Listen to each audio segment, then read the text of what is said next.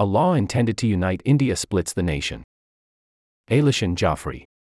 Prime Minister Narendra Modi has called for a uniform civil code. But minorities fear the government's intent. Since May, Indian Prime Minister Narendra Modi has been on a triumphant world tour. In Sydney, as the Indian diaspora chanted Modi's name in an indoor stadium, Anthony Albanese, the starstruck Australian Prime Minister, said even Bruce Springsteen had not received such a reception at the same venue. Prime Minister Modi declared, Albanese is the boss.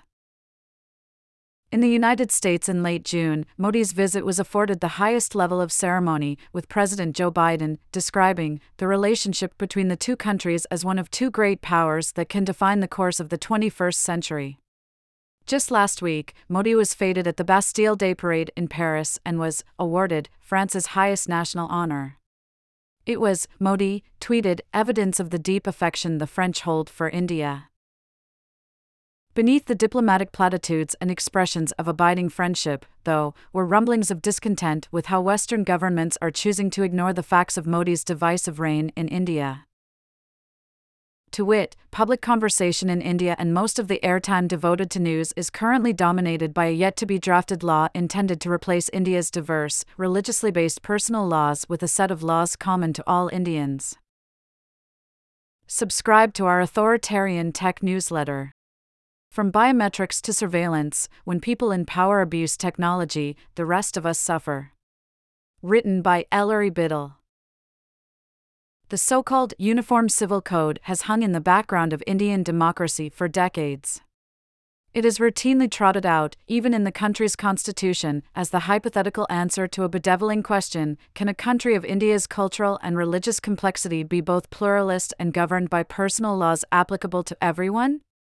Rather than trying to legislate on marriage, divorce, adoption, inheritance, and other matters that fall into the realm of what is sometimes described as personal law, British India deferred to particular communities to resolve these issues according to religious custom. When India became an independent nation, Article 44 of the Indian Constitution expressed the hope that the state shall endeavour to secure for the citizens a uniform civil code throughout the territory of India. In the 1950s, Jawaharlal Nehru, India's first prime minister, brought all Hindus, and by extension Sikhs, Buddhists, and Jains, under a set of common laws. Muslims, Christians, Jews, Parsis, and tribal peoples, though, continued to govern themselves by their own separate sets of personal laws. In the decades since, the notion of a uniform civil code, albeit without specifics, has frequently been invoked by governments as an ideal, a sympathetic means of uniformly applying personal laws to all Indians. Gender equality is frequently brought up as a likely benefit of a uniform civil code. It has nonetheless been resolutely opposed, and little progress has been made in conceptualizing an effective common law. Speaking in the central Indian state of Madhya Pradesh last month, Modi chose to reopen the civil code can of worms. He alleged that people, particularly Muslims, were being misled by opposition parties about the nature of a uniform civil code. Comparing India to a family, he asked if a household could effectively be run if different rules applied to each member. This homespun truism was taken as an endorsement of a Common Law Act. Though the government has offered no confirmation or timeline for a proposed uniform civil code, its eventual application now is being treated as an inevitability. And it is a key principle of the Hindu nationalist ideologues to whom Modi is loyal. The panic tenor of the subsequent debate shows how skeptical minority groups are of the Modi government's intentions. Apoorvanand, a professor in the Hindi department at the University of Delhi, told us that the Hindutva movement has never shied away from saying that the Indian way of life is Hindu and that the culture of all Indians should be Hindu culture, no matter what faith they follow. It is, he added, natural that all religious minorities see it as a threat to their own traditions and customs. The prominent Indian Supreme Court lawyer Sanjay Hegde, famous for his strong civil rights positions, describes the Uniform Civil Code as it is currently conceived as an imposition. Despite the contentious debate over a common code, almost nothing is known about the possible provisions of such a code or how it might be written. What we are saying, Hegde told us about the position of the Uniform Civil Code's critics. is show us a draft, show us how you would harmonize differences. Hegde is alluding to the suspicion that the ruling Bharatiya Janata Party is gaslighting minorities. The calls for a uniform civil code, one nation, one law, as the sloganeers put it, appear reasonable, even egalitarian. But the BJP's anti minority rhetoric has sparked fear that this is yet another dog whistle, another round of anti Muslim posturing disguised as progressive legislation. What the idea of God is to an agnostic, wrote the Indian scholar G. N. Devy in the Indian Express, the proposal of UCC is to India. The idea in itself is absolutely superb. But as soon as one starts placing it in context, it starts looking less so. It is an argument that might be extended to India itself under Modi's rule. The idea of India, as presented by Modi to receptive leaders across the world, is superb. But in reality, it is unraveling. Abroad, Modi argues before crowds of worshipful Indian expatriates and immigrants that India is a beacon of inclusive democracy. At home, his words and actions hew closely to an ideological commitment to aggressive Hindu nationalism, often at the expense of minorities and vulnerable communities, particularly Muslims. Confronted by a reporter at the White House in June, Modi, who in nine years as Prime Minister has not given a single press conference in India, insisted that democracy runs in our veins and that India's democratic values meant there was absolutely no space for discrimination. Shortly afterwards, the reporter was viciously trolled online by Modi supporters who seized upon her perceived ethnic and religious background. The White House condemned the threats as antithetical to the very principles of democracy. The Indian government said nothing. As Modi was showcasing India's democracy and its potential as a steadfast global power, the northeastern state of Manipur was burning in riots that have led to the deaths of at least 150 people since May and displaced over 50,000. The cause, ethnic and religious violence, catalyzed at least in part by the policies of the state's majority BJP government. On July 13, the day before Modi was paraded across Paris on Bastille Day, the European Parliament called on the Indian government to respond to the violence in Manipur in line with their international human rights obligations. But Modi has remained largely silent about the civil war like conflict in Manipur. Jean Luc Mélenchon, a left wing French politician who has run unsuccessfully in the last three French presidential elections, said Modi was showing disdain for the values of liberty, equality, and fraternity that were celebrated on Bastille Day.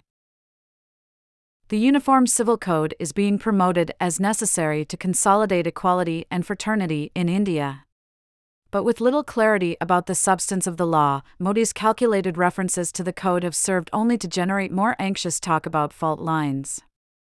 Hegde, the Supreme Court lawyer, says that the common law debate had so far singularly failed to address the essential question as a new country, as a constitutional democracy post 1950, what kind of a nation are we building? India, Hegde told us, could choose a more harmonious path of seeking to accommodate difference. Or it could go down the path of forcible integration, like the Han homogenization that happened in China. He is referring to a systematic erasure of plurality that in effect turns India into a Hindu nation, a stated aim of Modi supporting Hindu nationalists. According to Aakar Patel, the former head of the Indian chapter of Amnesty International, which stopped its operations in India in 2020 because of what Amnesty described as an incessant witch hunt against its staff and affiliates, the BJP itself admits it's going to exclude large parts of the country from the Uniform Civil Code. Fearing a backlash from communities with special interests, Sushil Modi, a BJP member of parliament and chairman of the Parliamentary Committee on Law and Justice, has said that tribal groups in the Northeast region and other areas should be exempt from any uniform code. As Patel told us, though, if there's meant to be one nation, one law, and then you exclude the Northeast, you're saying the Northeast is not part of the country. Patel insists that the Uniform Civil Code only reflects the BJP's negative single point agenda against minorities, particularly Muslims. Indeed, much of the actual discussion about bringing Indians under a common law, in the absence of a draft bill, has revolved around Muslim polygamy and divorce practices. Sarah Ather, a Delhi based writer and commentator, told us that the renewed interest in the Uniform Civil Code among Hindu nationalists was yet another attempt to make the private realm of the Muslim woman a matter of never ending public scrutiny and debate. It has, she argues, nothing to do with the upliftment of Muslim women but is only a tactic to establish that she needs intervention. The BJP is failing to stop ethnic riots in northeast India.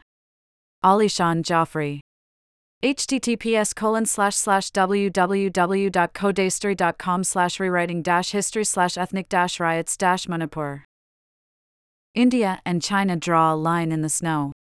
Shougat das gupta.